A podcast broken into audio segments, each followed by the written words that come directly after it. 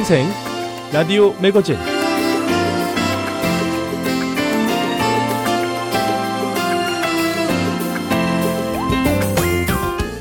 여러분 안녕하십니까? 미국 수도 워싱턴에서 보내드리는 비오의 방송 생생 라디오 매거진 장량입니다.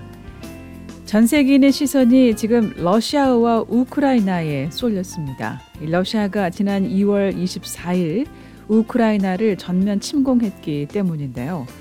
우크라이나 수도 크이우 시가지 폭격 영상과 폭격 피해를 입은 민간인 사상자들의 모습 등이 뉴스 매체와 인터넷 소셜 미디어에 확산하면서 국가 단위의 경제 제재 움직임은 별도로 시민 사회의 반응도 뜨겁습니다. 러시아의 대표적인 술이죠. 보드카를 하수구에 버리는 영상은 뭐 넘쳐나고요. 우크라이나 국기를 얼굴에 그리고 거리로 나온 시민 시위자들 또 소셜 미디어에는 파랗고 노란 우크라이나 국기 사진을 프로파일 사진으로 바꾸는 등 온라인 오프라인에서 모두 관심이 높습니다. 미국 대기업과 유명인들의 행보도 눈에 띄는데요.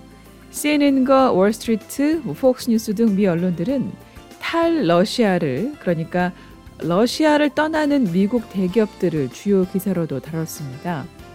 금융회사부터 할리우드 영화사에 이르기까지 러시아로의 수출을 줄이고 이 파트너십을 중단하는 등 러시아 시장에서 속속 발을 빼고 있다는 것인데요.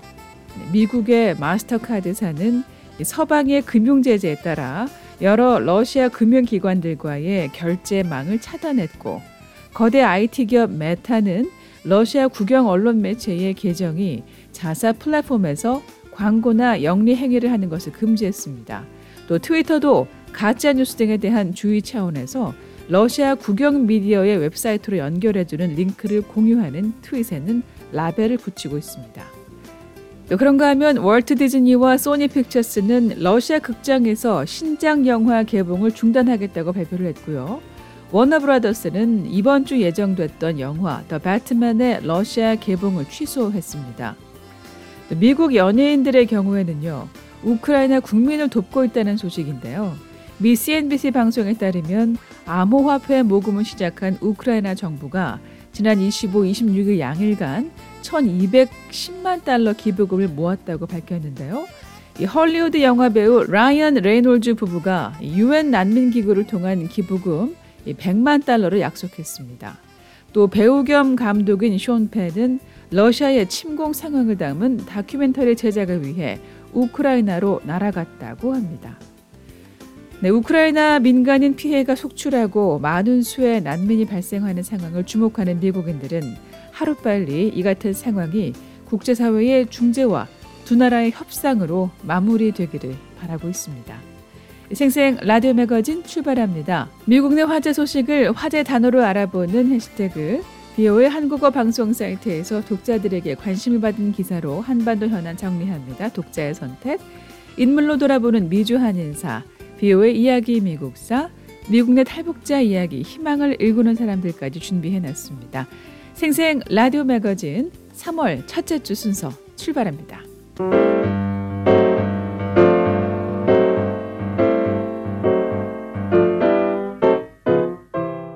네, 한 주간 미국 내 화제 소식을 화제 단어로 알아보는 해시태그 시작합니다.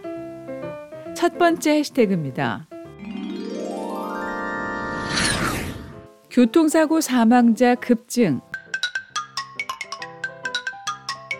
신종 코로나 바이러스 전염병 대유행 기간 동안 도로에 차가 줄어들었음에도 불구하고 교통사고 사망자가 급증했습니다. 미 자동차 협회 AAA의 새로운 연구에 따르면 도로에서 부주의한 운전자의 증가가 원인일 수 있다고 밝혔습니다. 2020년 가을에 실시된 연구인데요. 미국 운전자의 약 4%가 팬데믹 기간 동안 운전을 늘렸다고 보고했는데 그 운전자들이 젊고 대부분 남성인 경향이 있다고 말했습니다. 미국 도로교통안전국 역시 교통량이 감소했음에도 불구하고 2020년 하반기 미국 도로에서 사망한 사람은 전년 동기 대비 약 13% 증가했다고 발표했습니다. 2020년에 3만 8,680명이 도로에서 사망한 것으로 추정하고 있는 것인데요. 이는 2007년 이후 최대 사망자 수입니다. 미 자동차협회 설문조사에서 2020년 10월에서 11월 사이에 거의 3천 명의 운전자에게 지난 30일 동안의 운전 습관에 대해 질문했을 당시 운전자들은 주의산만, 과속, 난폭 운전, 물질 손상 운전, 안전벨트 미착용과 같은 위험한 운전 행동을 한 것으로 보고됐습니다. 팬데믹 기간 동안 고위험 운전자가 이전보다 더 많은 운전자 비율을 차지한 것으로 나타난 것인데요. 연구팀은 안전을 생각하는 사람들은 운전을 덜 하는 반면 운전을 늘린 많은 사람들은 운전석에서 더 위험한 행동을 하는 경향이 있다고 밝혔습니다.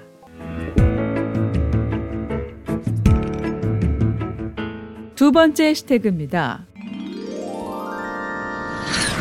SAG 미 배우 조합상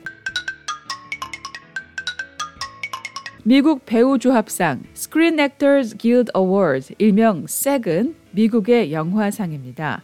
미국 배우 조합이 주최하는데요. 1995년 처음 시작됐습니다. 지난 27일 로스앤젤레스 카운티 산타모니카 바커행어 이벤트홀에서 열린 SAG상 시상식에서 넷플릭스 인기 한국 드라마 오징어 게임 출연진 배우 이정재와 정호연이 미국 배우조합 남녀 주연상 수상했습니다.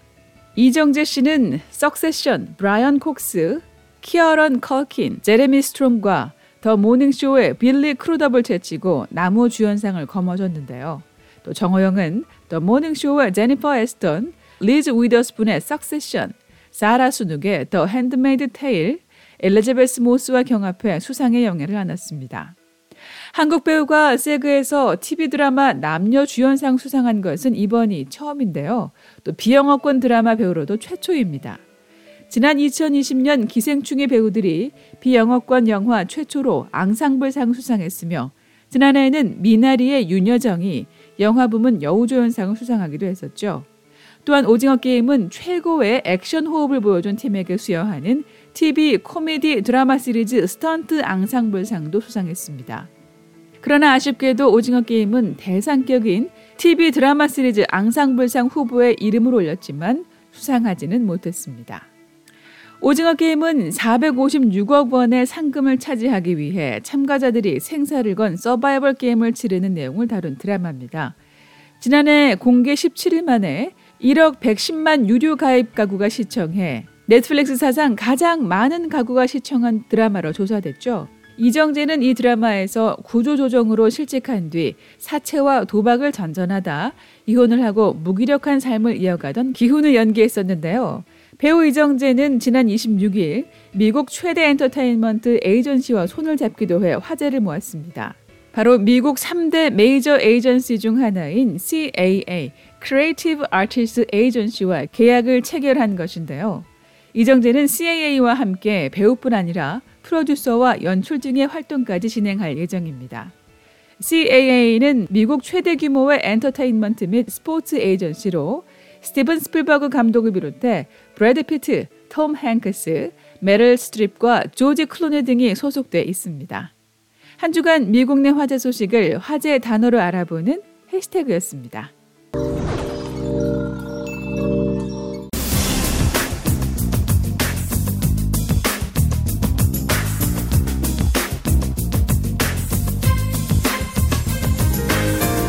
비오의 한국어 방송 홈페이지에서 독자들이 한 주간 많이 본 뉴스로 한반도 소식을 정리하는 시간입니다. 독자의 선택 이조은 기자와 함께합니다. 자, 이번 주는 독자분들께서 또 어떤 기사들을 많이 보셨을까요? 네, 안녕하세요. 이번 주는 러시아의 우크라이나 침공이 대부분의 뉴스를 장식하고 있는데요. 러시아가 우크라이나에 대한 군사 공격을 전면 개시하자 미국의 공화당 의원들은 미국의 단호한 대응을 촉구하면서 북한을 거듭 거론하고 있다는 소식이 주목을 받고 있습니다. 네, 공화당 의원들이 우크라이나 사태와 관련해서 북한을 거듭 거론하는 이유가 있을 텐데요. 네, 우크라이나 사태는 민주주의와 독재주의 간 대결이라며 이런 상황 속에서 북한과 같은 나라들이 세력 확장의 기회를 살피고 있다는 지적인데요. 네. 먼저 한국계인 영김 하원 의원은 러시아의 본격적인 군사 공격이 시작된 지난달 24일 트위터를 통해 전 세계가 미국을 지켜보고 있다며 중국과 이란, 북한도 보고 있다고 말했습니다. 그러면서 우리는 우크라이나에 대한 단합과 강력함, 지지에 흔들림이 없어야 한다고 강조했습니다. 공화당의 크리스 스튜어트 하원 의원도 이날 트위터를 통해 중국과 이란, 북한은 악의적 의도를 갖고 지켜보고 있다며 그들은 비난받아 마땅한 러시아의 공격에 우리가 단호히 대응하는 것을 봐야 한다고 말했습니다. 네. 공화당의 어거스트 플루거 하원 의원도 트위터를 통해 우크라이나는 서구의 시험대라며 러시아가 우크라이나에서 주권 국가를 점령하고 민주주의를 파괴하도록 허용한다면 중국과 이란, 북한은 이를 분명히 주목할 것이라고 말했습니다. 또 말리오타키스 의원은 이번 우크라이나 사태는 단순히 우크라이나에 관한 것이 아니고 자유와 억압에 관한 것이라고 말했는데요. 그러면서 아프가니스탄 붕괴 이후 푸틴의 공격에 대해 조기에 단호한 조치를 하지 않은 건 중국, 이란, 북한을 포함한 적국들의 위험한 유화 메시지를 보냈다고 말했습니다.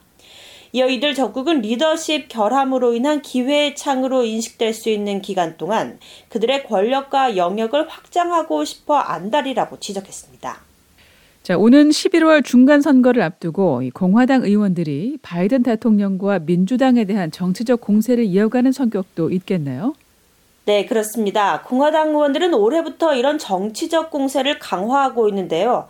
특히 바이든 대통령의 외교 정책을 두고 강한 비판을 이어가고 있습니다. 네. 미국 공화당의 케빈 메카시 하원 대표와 스티브 스칼리스 하원 원내 총무 등 6명의 중진 의원들은 지난달 21일 발표한 공동 성명에서 러시아의 우크라이나 침공을 비난하면서 바이든 대통령이 계속 유화책을 선택하고 있는데 러시아에 대한 강경한 발언은 강력한 행동으로 이어진 적이 없다고 주장했습니다. 의원들은 그러면서 북한을 또 언급했는데요. 북한을 비롯해 중국과 이란이 우크라이나 사태에 대한 미국의 반응을 지켜보고 있다며 미국이 그들에게 러시아의 공격에 단호하게 대응하는 모습을 보여줘야 한다고 강조했습니다. 네. 공화당의 앨리스 스테파닉 하원 의원도 트위터에 올린 글에서 아프가니스탄에 대한 바이든 대통령의 리더십은 실패했다며 이는 해외 적국들을 대담하게 했다고 주장했습니다. 그러면서 러시아는 단지 창살의 끄트머리일 뿐이라며 중국과 북한, 이란도 이런 상황을 살피고 있다고 말했습니다. 공화당의 니콜 말리오타키스 하원 의원도 트위터에 올린 글에서 바이든 대통령의 나약하고 지켜보자식의 외교 정책 전략은 러시아가 우크라이나와 유럽의 동맹국들에 대한 공격성을 가속하도록 했을 뿐이라며 바이든 대통령은 미국의 외교 정책이 행동이 아니라 유화책의 일종이라는 분명한 메시지를 보냈다고 주장했습니다. 민주당 측은 어떤 입장인가요? 그래도 어, 의회 내에서는 이 외교 정책에 대해 좀 초당적 기류가 강하지 않습니까? 네, 그렇습니다. 민주당 의원들은 우크라이나 사태를 바이든 대통령의 외교 정책과 연계하진 않았지만 러시아에 더 강력한 조치를 취해야 한다는 데는 공감하고 있습니다. 특히 메넨데즈 상원 외교위원장은 러시아의 우크라이나 공격 전면 개시 직후 발표한 성명에서 러시아 지도부를 국제사회에서 퇴출해야 할 필요성이 매우 높아졌다며 자신은 상원 외교위원장으로서 미국이 푸틴과 러시아 경제 그리고 우크라이나의 주권을 짓밟고 이런 과정을 촉진한 자들이 최대한의 비용을 지불하도록 하는데 전념하고 있다고 강조했습니다. 네. 미 의회 내에서는 이 우크라이나 사태에 대응하기 위한 한국과의 공조도 강화해야 한다는 목소리가 나오고 있죠. 네, 그렇습니다. 한국 등 일부 아시아 국가들이 러시아에 대한 반도체 공급을 중단하도록 해야 한다는 지적이 있었는데요. 공화당의 로포트먼 상원 의원은 지난달 28일 본회의장 연설에서 우크라이나 사태와 관련해 전 세계 반도체 생산의 상당 부분을 차지하는 아시아 국가들이 러시아에 대한 반도체 공급을 중단해야 한다고 강조했습니다. 네. 한국과 일본, 타이완, 싱가포르는 전 세계 반도체 생산의 70% 이상을 차지한다며 러시아에 대한 반도체 공급을 금지한다면 러시아의 군무장과 군사 재보급 능력에 매우 큰 비용이 들게 할 것이라는 겁니다. 자, 한국은 미국의 아, 대러시아 경제 제재에 동참하게 되는 뜻을 밝혔는데요. 반도체 공급 중단도 여기에 포함되는 것 아닌가요?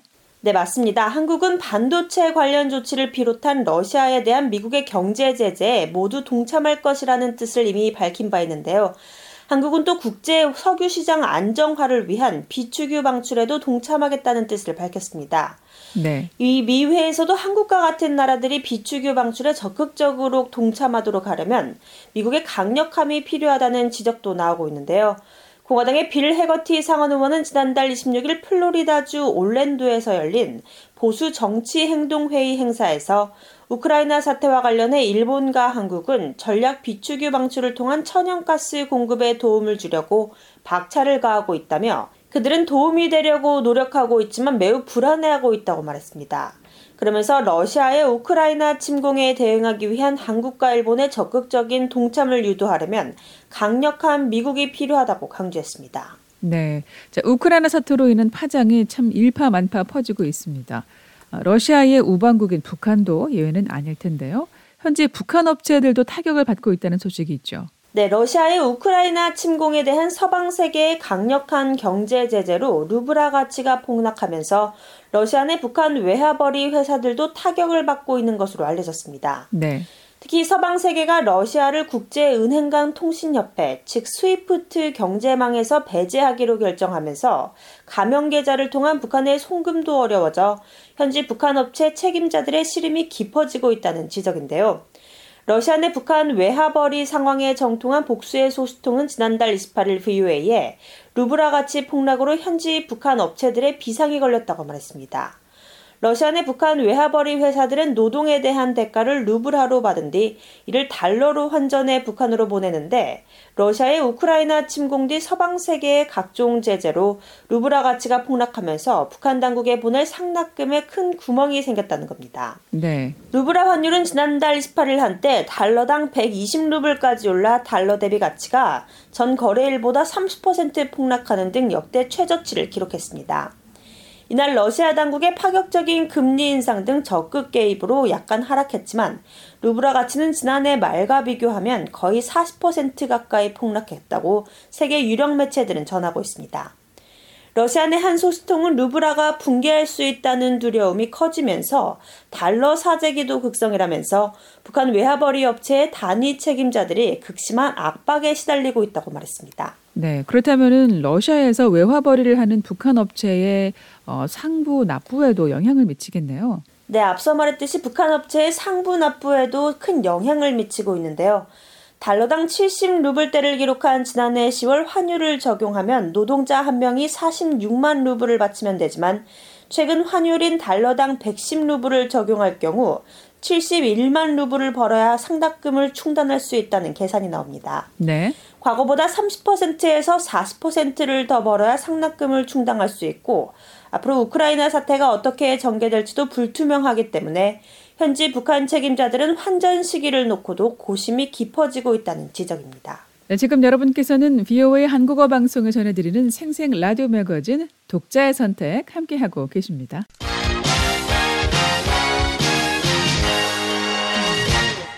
예, 다음 소식 보겠습니다. 아, 북한이 또 동해상으로 탄도미사일을 발사했는데 올해 들어 여덟 번째인 거죠? 무력 시위가? 네, 지난 1월 30일 중거리 탄도미사일을 발사한 지 28일 만인 지난달 27일 올해 여덟 번째 무력 시위를 강행했습니다. 네. 네, 한국 합동 참모 본부는 북한이 한반도 시각으로 지난달 27일 오전 7시 52분께 평양 순안 일대에서 동해상으로 발사된 탄도미사일로 추정되는 발사체 한 발을 포착했다고 밝힌 바 있습니다.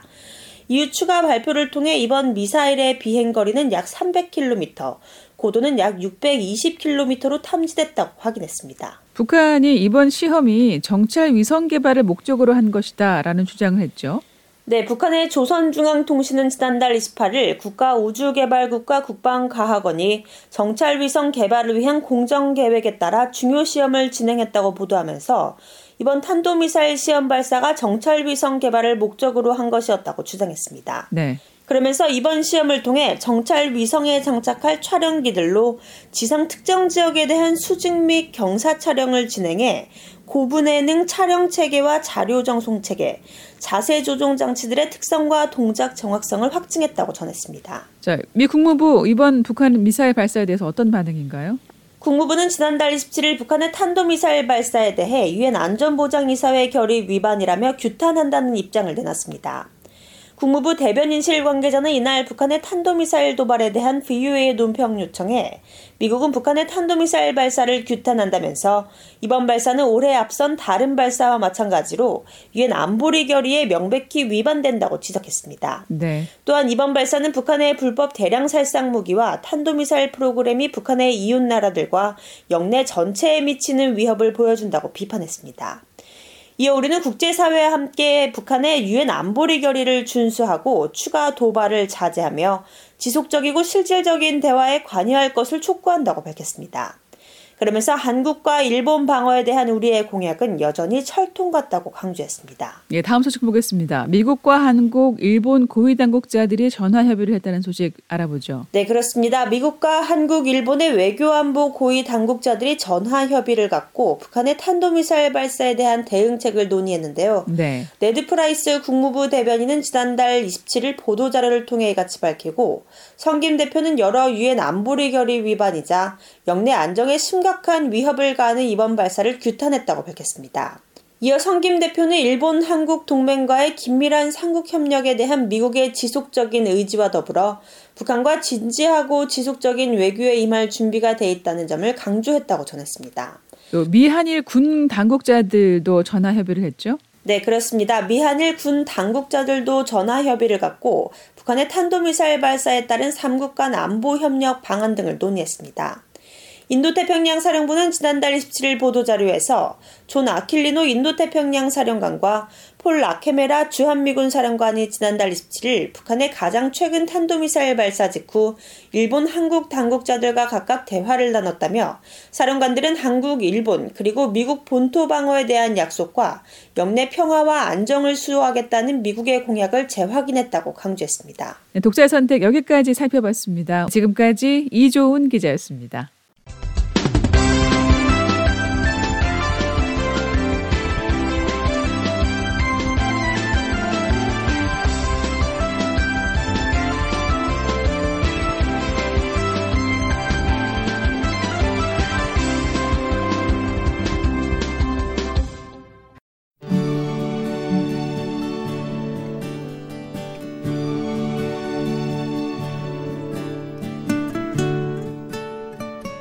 저희 VOA 방송에서는 여러분의 의견을 기다리고 있습니다. 전화 이용하셔서 음성을 남겨주시면 되는데요. 미국 전화번호는 1-202-205-9942번입니다.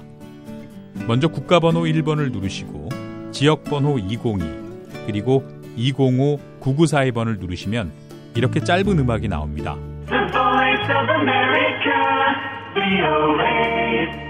이 소리가 나오면 77번을 누르세요. BOA 방송입니다. 저희 방송에 의견이 있으신 분들은 메시지를 남겨주십시오. 감사합니다. 안내 멘트를 들으신 후에 말씀과 연락처를 남기시면 됩니다. 미국 전화번호 1-202-205-9942번 여러분의 많은 이용 바랍니다.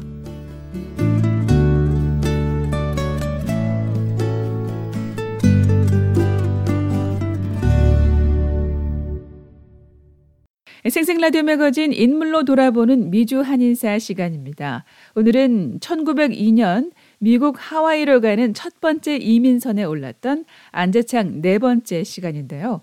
안재창의 본토 대평원 생활에 관해 알아보겠습니다. 김정호 기자가 전해드립니다.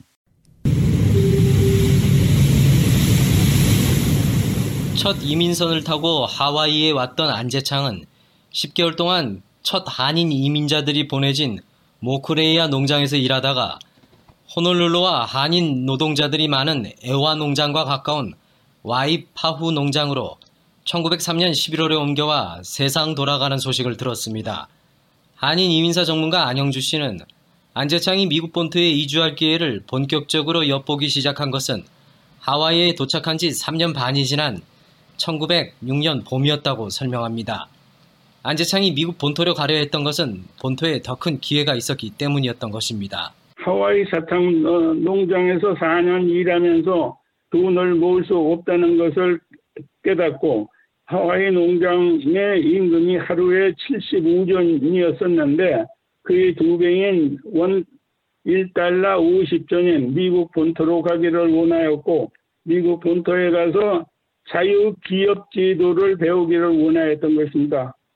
그는 당시 하와이에 와서 서부 어, 간선 철도를 놓는 철도 회사 구인 모집에 응하지 않고 화물선을 타고 미국 본토의 동료들과 미국국하게 된 것입니다. 그것은 그의 두 번째 모험이었습니다. 안재창은 1907년 이른 봄에 동료들과 화물선을 타고 본토 샌프란시스코에 도착한 것으로 보입니다. 이후 그는 일거리가 많은 유타주 솔트레이크 시티로 떠났습니다.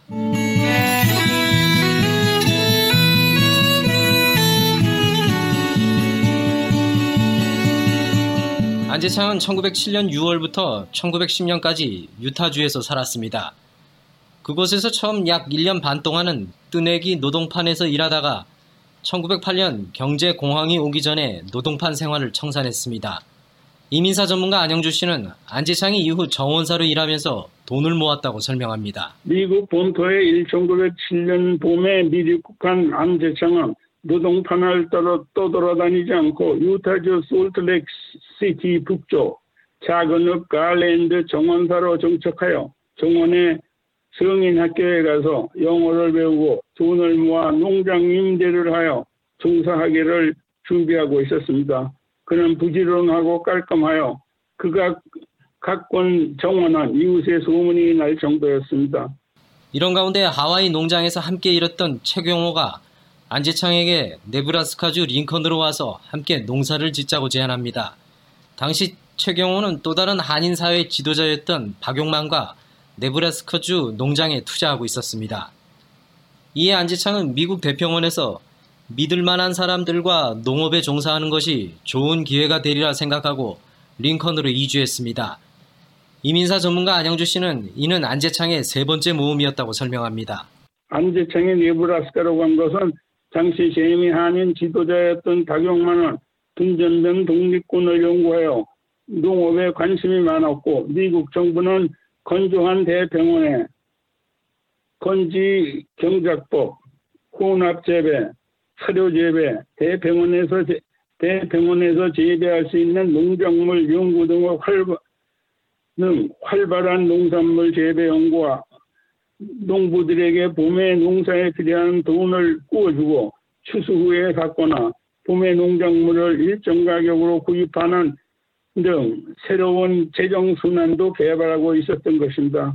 안재창이 링컨에 가서 박용만을 만나고 박용만이 투자한 농장에 합자하여 농장을 경영하게 된 것은 안재창의 생에 결정적인 영향을 끼쳤습니다.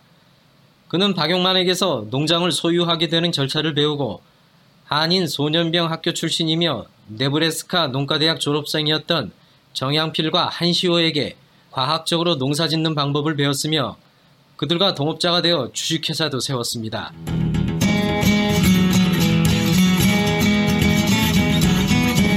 안재창이 네브레스카 대평원 지대에서 농사를 지을 당시 많은 한인이 이 지역으로 몰려들었습니다. 이민사 전문가 안영주 씨는 이는 초기 한인 이민자들의 개척 정신을 반영하는 것이라고 강조합니다. 한인들이 미국 대평원으로 어, 어, 가게 된 것은 미국 대륙 횡단 철도가 19년 말에 완성되면서 동부 백인들은 날씨가 온화하고 기후가 기회의 땅인 서부로 계속 이주해 왔지만 20세기 초 한인들은 반대로 동양인이 많은 서부에서 동양인이 없는 동쪽으로 일자리를 찾아갔던 것입니다. 그것은 미국 중부 대평원의 백인들이 원하지 않는 변두리 땅과 일자리를 찾아갔던 것입니다.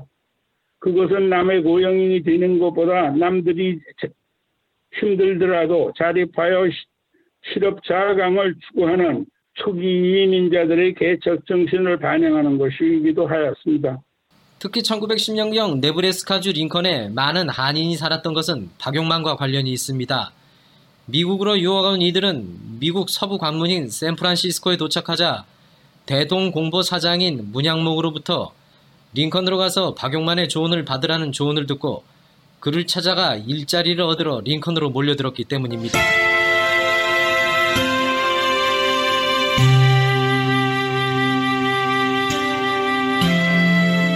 1914년 안지창은 현찰 차용 형식으로 빌린 링컨 농장의 계약이 끝나자 새로운 모험에 나섭니다. 바로 회사를 세우고 동업자들과 직접 농장 구매에 나섰던 것인데요. 이는 그의 네 번째 모험이었다고 안영주 씨는 설명합니다.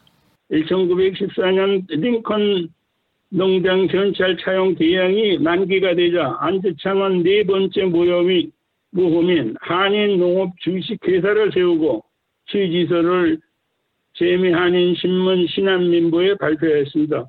그는 콜로라도 웰드 카운티 한적한 갤러턴 그릴리 슈거 컴퍼니의 사탕무 제당 공장의 찌꺼기를 버리는 폐기장 옆구리 싸구려 땅을 구입하였던 것입니다. 이러한 외딴 곳에 토지를 사서 농토를 개간하고 미국 사람들이 많이 먹는 양배추, 상추, 호박, 오이, 당근, 꽃양배추를 재배하여 인근 작은 동시에 팔았던 것입니다. 당시 안재창이 농업자들과 함께 신한민보에 발표한 한인 농업 주식회사 취지서는 미국에 이민 온 지 10년이 넘은 자신들의 처지와 환경을 돌아보고 의지를 다지는 글이었습니다. 뿌리가 없으면 열매 따기를 바라지 못할 것이고 곡식을 심지 않으면 추수하기를 기약하지 못할지니 만사 시작이 없으면 좋은 결과를 얻을 수 없으니 그러면 우리가 오늘부터라도 사업의 기초를 잡지 않으면 오늘, 내일, 금년, 명년, 10년, 20년 지나 몇백, 몇천 년 후에라도 금일 형편에서 한 걸음을 떠날 수 없는 것이 사람마다 의심치 않을 일이다. 이후 시간이 흘러 한인 농업 주식회사는 재미 한인의 주식회사로는 처음으로 1918년 결산 보고를 하고 이윤을 주주들에게 분배하고 해산했습니다. 당시 신한민보에는 다음과 같은 관련 기사가 실렸습니다. 네브레스카주에 거주하는 동포들이 몇 해 전에 농사 주식회사를 조직하고 자본금을 모집하여 콜로라도 켈러턴에 토지를 사서 몇 해 동안은 큰 이익을 얻었으므로 장차 그 회사의 사업을 1층 더 확장하기 위하여 그 토지를 팔아 이익금을 나누어 가지고 다시 더 좋은 실업을 경영할 터이라 하더라.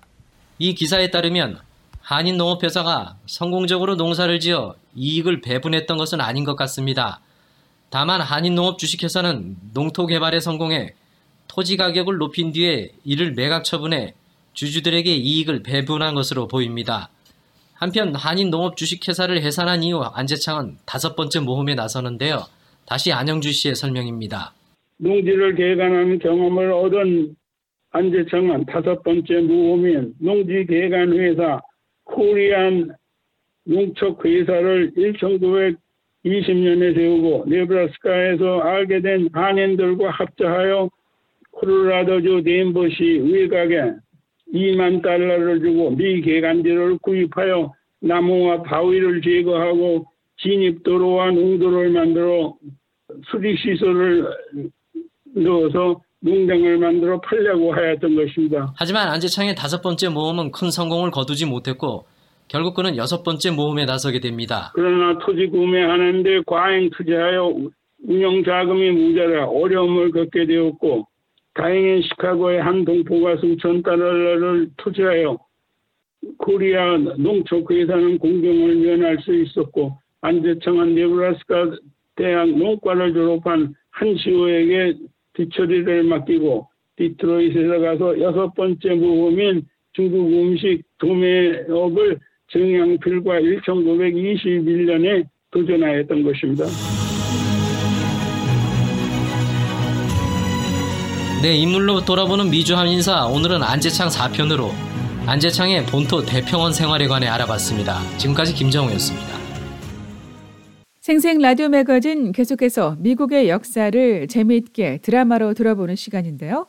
비오의 이야기 미국사 김미옥 기자가 엮었고요. 해설의 조원우 이은경입니다. 허버트 후보 대통령 시대 아홉 번째 시간입니다.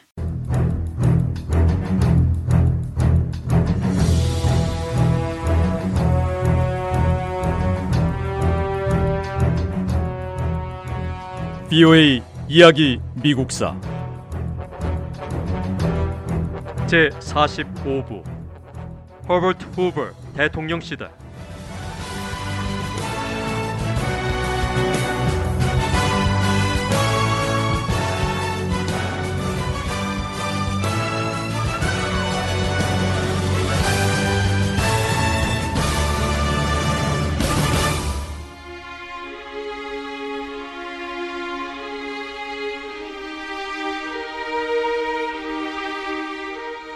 미국과 유럽에 닥친 경제 위기는 제1차 세계대전이 끝나고 국가들 사이에 고리로 연결된 부채 관계에 큰 압박감을 안겼습니다. 경제 상황은 1930년대 초 내내 꾸준히 악화했습니다.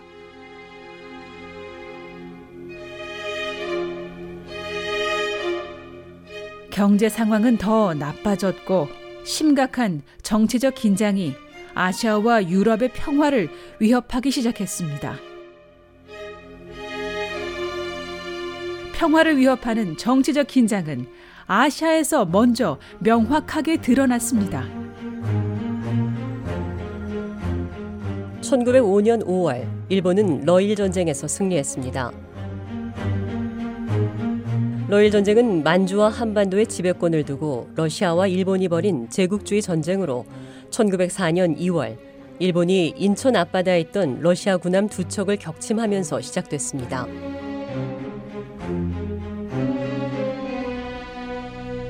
러일 전쟁에서의 승리로 일본은 중국 북동부에 있는 남만주 일대의 경제를 장악했습니다.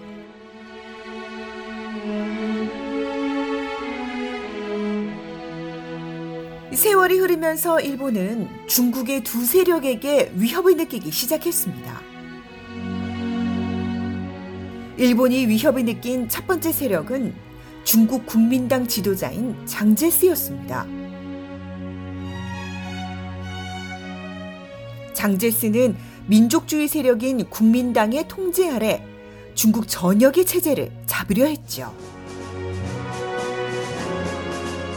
일본이 견제한 두 번째 세력은 러시아였습니다. 러시아는 중국 동부 철도를 시베리아 블라디보스토크까지 연장하고 있었습니다.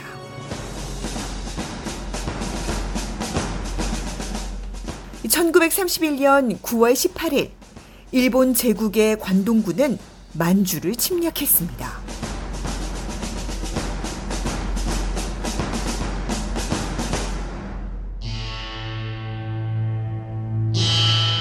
당시 일본의 입헌 민정당 내각은 중국에 대한 무력 행사가 국제 조약에 어긋났기 때문에 더 이상 확대하지 말라는 결정을 내렸지만 내각은 관동군을 통제할 수 없었습니다.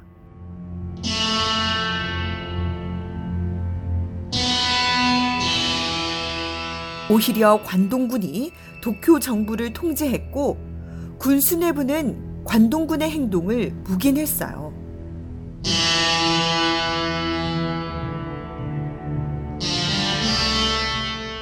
일본의 보수 세력과 군국주의 세력의 적극적인 지지 아래 일본 제국의 관동군은 만주 침략 전쟁을 일으켰습니다. 관동군은 일본이 만주를 지배하는 행위에 대한 위협이 커지는 걸 경계했습니다. 관동군은 즉시 만주 여러 도시로 이동했습니다.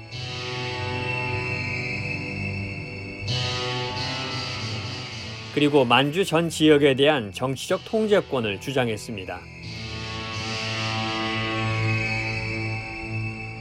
일본 제국의 관동군은 만주 철도 주변의 주요 도시를 점령해 나갔습니다. 일본은 만주 전역을 점령한 다음 1932년 3월 1일 만주국을 세웠어요. 국제연맹은 관동군의 철수를 권고했지만 일본 제국은 이를 거부하고 1933년 3월 국제연맹을 탈퇴했습니다.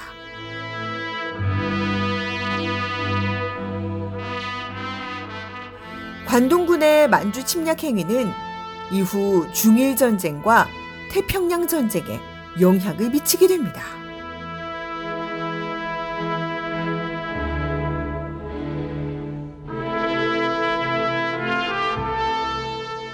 허버트 후보 대통령과 미국인 대부분은 일본 제국의 만주 침략에 강하게 반대했습니다. 하지만 미국은 또 한 번의 큰 전쟁으로 이어질 것을 우려해서 전쟁의 원인이 될 만한 어떤 행동도 취하지 않았습니다.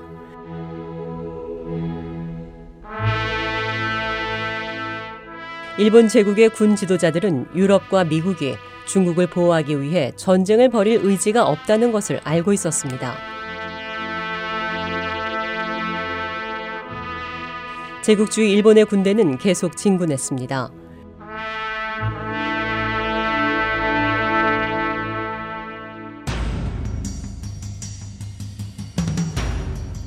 일본 제국의 관동군은 중국 거대 도시 상하이를 침공해서 민간인 수천 명의 목숨을 앗아갔습니다.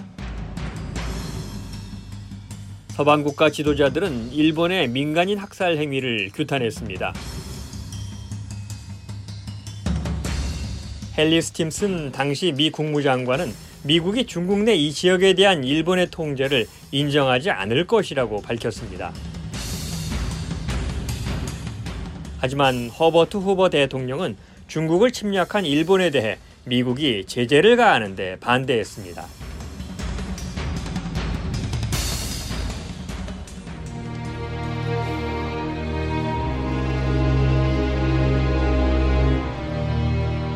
허버트 후보 대통령은 일본에 대해 어떤 경제적 행동을 고려하는 것을 거부했습니다. 그리고 어떤 군사적 행동 역시 강력히 반대했습니다. 국제연맹 역시 일본 제국의 중국 영토 지배를 인정하지 않았고 일본을 만주의 침략자로 불렀습니다.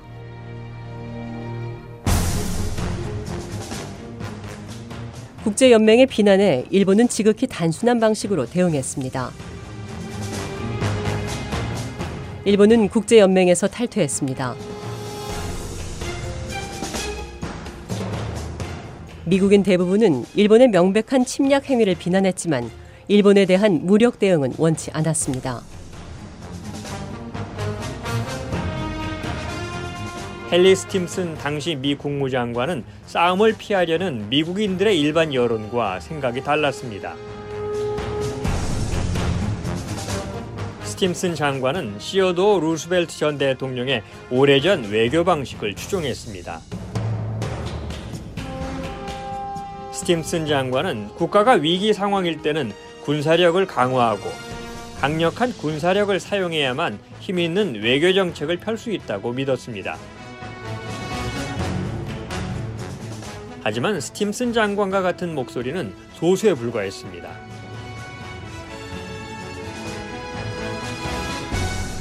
미국인 대부분은 일본이 실제로 미국의 안보를 위협한다고 믿지 않았습니다.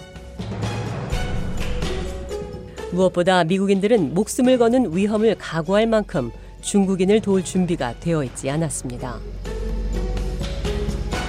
많은 미국인은 1941년 일본 비행기가 하와이 진주만에 있는 미군 기지를 공격한 뒤에야 일본에 대한 자신들의 생각을 바꾸게 됩니다. 유럽 상황도 미국과 별반 다르지 않았습니다. 프랑스는 독일에서 나치 세력이 커지고 이탈리아와 스페인에서 파시스트 세력이 떠오르는 걸 걱정했습니다. 프랑스는 국제군을 창설하자고 제안했습니다. 하지만 허버트 후버 대통령은 국제군 조직 계획에 반대했습니다. 허버트 후버 대통령은 모든 국가가 보유하고 있는 무기를 줄여야 한다고 촉구했습니다. 후보 대통령은 무력이 아니라 협상이 문제를 해결하는 방법이라고 믿었습니다. 비오의 이야기 미국사 다음 시간에 계속됩니다. 네, 비오의 한국어 방송 듣고 계시고요. 생생 라디오 매거진 이제 한 순서 남겨놓고 있는데요. 자유와 민주주의 나라, 미국에 정착해 살고 있는 탈북자들의 사연을 소개해드리는 미국 내 탈북자 이야기, 희망을 일구는 사람들 이 시간에도 만나실 텐데요. 미서부 유타주에 거주하는 30대 탈북민 제이크 김 씨의 다섯 번째 사연 탈북 남편 북한 아내 만나보시죠.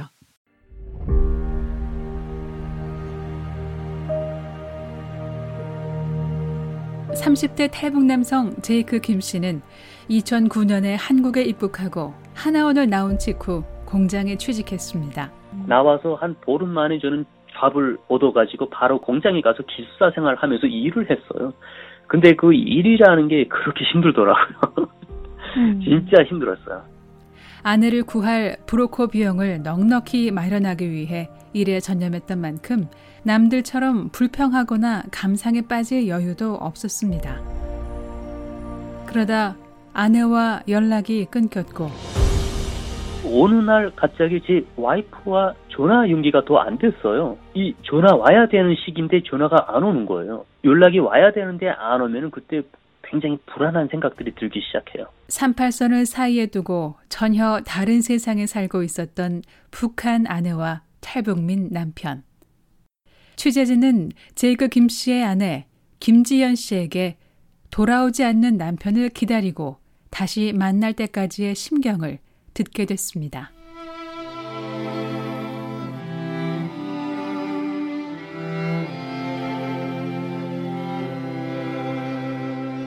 이제 그때가 우리 결혼 2년 차였거든요. 진짜 아시잖아요. 진짜 너무너무 행복한 시간이잖아요. 결혼 2년 차면 신혼이었는데 뭐 가끔은 저랑 같이 남편 고향에 가기도 하고 또 우리 고향에 오기도 하고 이러면서 살, 살았었거든요. 음. 그래서 사실 남편이 처음에 고향에 다녀온다고 비즈니스 차로 고향에 다녀온다고 얘기했을 때 뭐 의심할 만한 뭐 다른 게 없었어요. 의심할 게 없었어요. 뭐 여느 때처럼 또 그렇게 다녀오겠지. 그래서 그 정도 생각을 했었고 근데 제가 좀 유달라 남달라서 이제 오빠랑 떨어져서 막 하루도 떨어져 있는 게 너무 무, 섭고 너무 싫었어요. 그래서 음. 사실 오빠가 어디 출장 간다 그러면 오빠가 저한테 빠이빠이 하고는 저를 다시 돌아 안 봐요. 돌아보면 내가 더 울까봐. 이틀, 3일 이렇게 떨어질 때도 다시 돌아 안 보고 그냥 문, 문으로 그냥 나가버리고 말아요. 근데 그날도 오빠가 출장을 다녀온다고 그렇게 얘기를 했을 때 제가 어, 2주 동안 다녀오는 게 너무, 너무 서러웠던 거예요, 제가. 음. 그래서 제가 오빠 따라 배웅하려고 그 기차역으로 나갔었어요.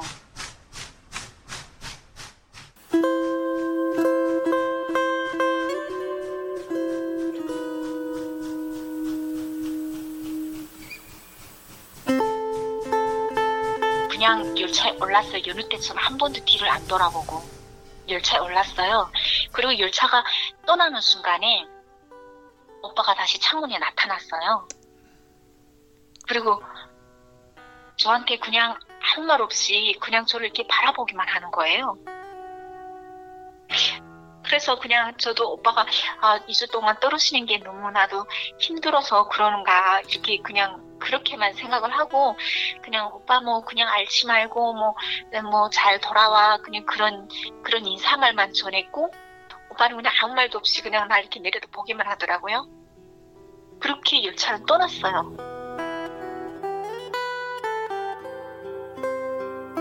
남편을 보내고 난 지연 씨는 빨리 시간이 지나가기만 기다렸고 2주 내내 매일 밤 눈물로 지셨습니다. 3주 지났을 때부터 뭔가 불안한 예감이 들기 시작을 예감이 들기 시작을 했어요. 그리고 한 달이 지났을 때 알았어요. 아 뭔가 잘못됐구나. 지연 씨는 그날 이후로 사랑하는 남편이 없는 세상에서 살아갈 의욕을 잃어가고 있었습니다. 그 뜨는 해가 너무 싫은 거예요. 내가 이제 하루를 또 남편 없이 또 보내야 된다는 생각에 그게 너무 고통스러운 거예요. 떠난 애가 너무 싫은 거예요. 아침에 눈 뜨면 눈 뜨는 게 너무 싫었고 저녁에 잘 때는 아 그냥 이렇게 잠들다 죽었으면 좋겠다는 그 생각밖에 없었어요. 저는 완전히 세약해지고 그러던 어느 날 낯선 전화 한 통이 걸려옵니다. 집에 전화가 울리는 거예요. 집에 전화 종소리가 울리는 거예요. 음. 그냥 무심코 그냥 받았어요. 그랬더니 어떤 남자가 어, 지연이네 집이냐가 이렇게 물어보더라고요. 네, 지연이네 집이 맞다고 대답을 했어요. 그랬더니 그 사람이 지연이냐고 그래서 맞다고 했더니 알았다고 나중에 다시 전화할게요. 이러고 전화를 끊었어요. 처음 듣는 목소리였어요. 끊는 순간에 뭔가 깨달았어요. 이거 분명 오빠가 보낸 사람이다. 그냥 단번에 그냥 직감적으로 알았어요, 그거를. 심장이 밖으로 튀어나오는 줄만 알았다고 당시 심경을 회상하는 김지연 씨. 지연 씨는 그날로부터 전화기 옆에서 떨어지지 못하고 벨이 울리기만을 기다렸습니다. 일주일쯤 지나 다시 걸려온 전화. 그 남성이었습니다. 남편을 만나고 싶다면 시키는 대로 하라는 말을 남기는 브로커. 지연 씨는 그의 말대로 국경 부근에서 숨바꼭질 하듯 돌고 돌아 브로커를 만났습니다. 어느 건물 옥상에서 등을 돌리고선 브로커는 믿기지 않는 말을 건넸습니다. 남편이 지금 한국에 있어요. 이러는 거예요. 뭔가 이렇게 띵한데 뭔가 이렇게 띵 맞은 기분 있잖아. 한국? 뭔 소리지? 뭐가 이렇게 오기 꼭 막히더라고. 왜? 왜 한국에, 왜 한국에 갔지? 대체? 남편이 한국에 간 게 알려지면 정말 그게 알려지면 저도 무사치 못하거든요. 왜 그런 위험한 일을 했지? 그게 처음에 그, 그 소리 듣는 순간 남편이 어떻게 한국에 갔지? 그 생각이 들더라고요. 음. 한국에? 근데 다음 순간 그래도 다행히 다 살아있어서 어딘가는 살아있잖아. 음. 그리고 또 두 번, 세 번째는 무슨 생각이 들었냐면 아, 이제는 못 만나겠구나.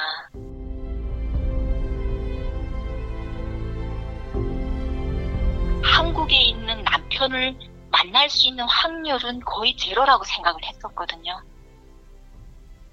그래서 아 이대로 그냥 생리별이구나. 오빠하고 나하고는 이대로 생리별이 생리별을 했구나. 그 생각이 들었어요. 그래서 거기서 막 울기 시작했어요. 그 옥상에서.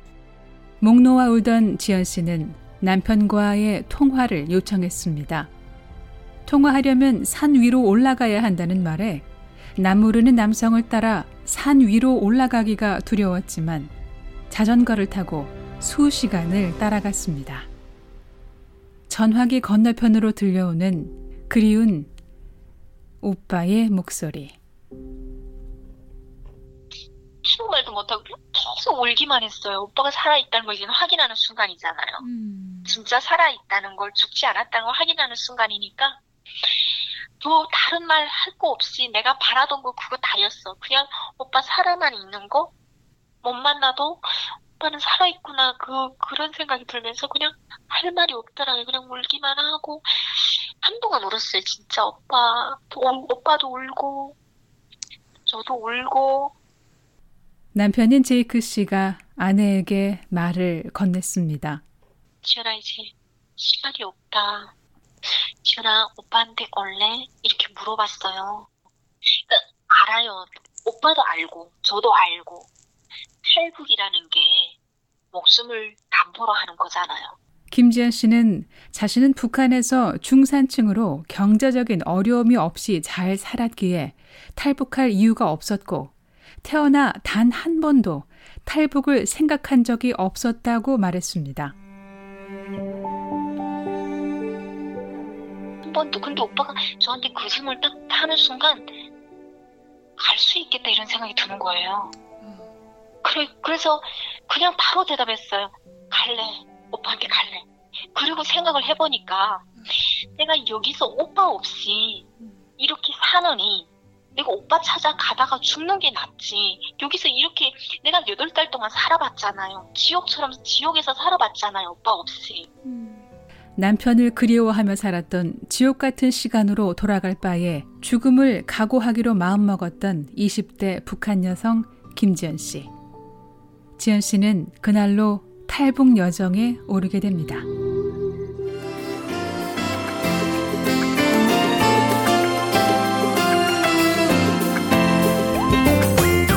네, 생생 라디오 매거진 이번 주 준비한 내용은 여기까지입니다. 오늘 한 주도 건강하고 따뜻하게 보내시기 바랍니다. 지금까지 장량이었습니다.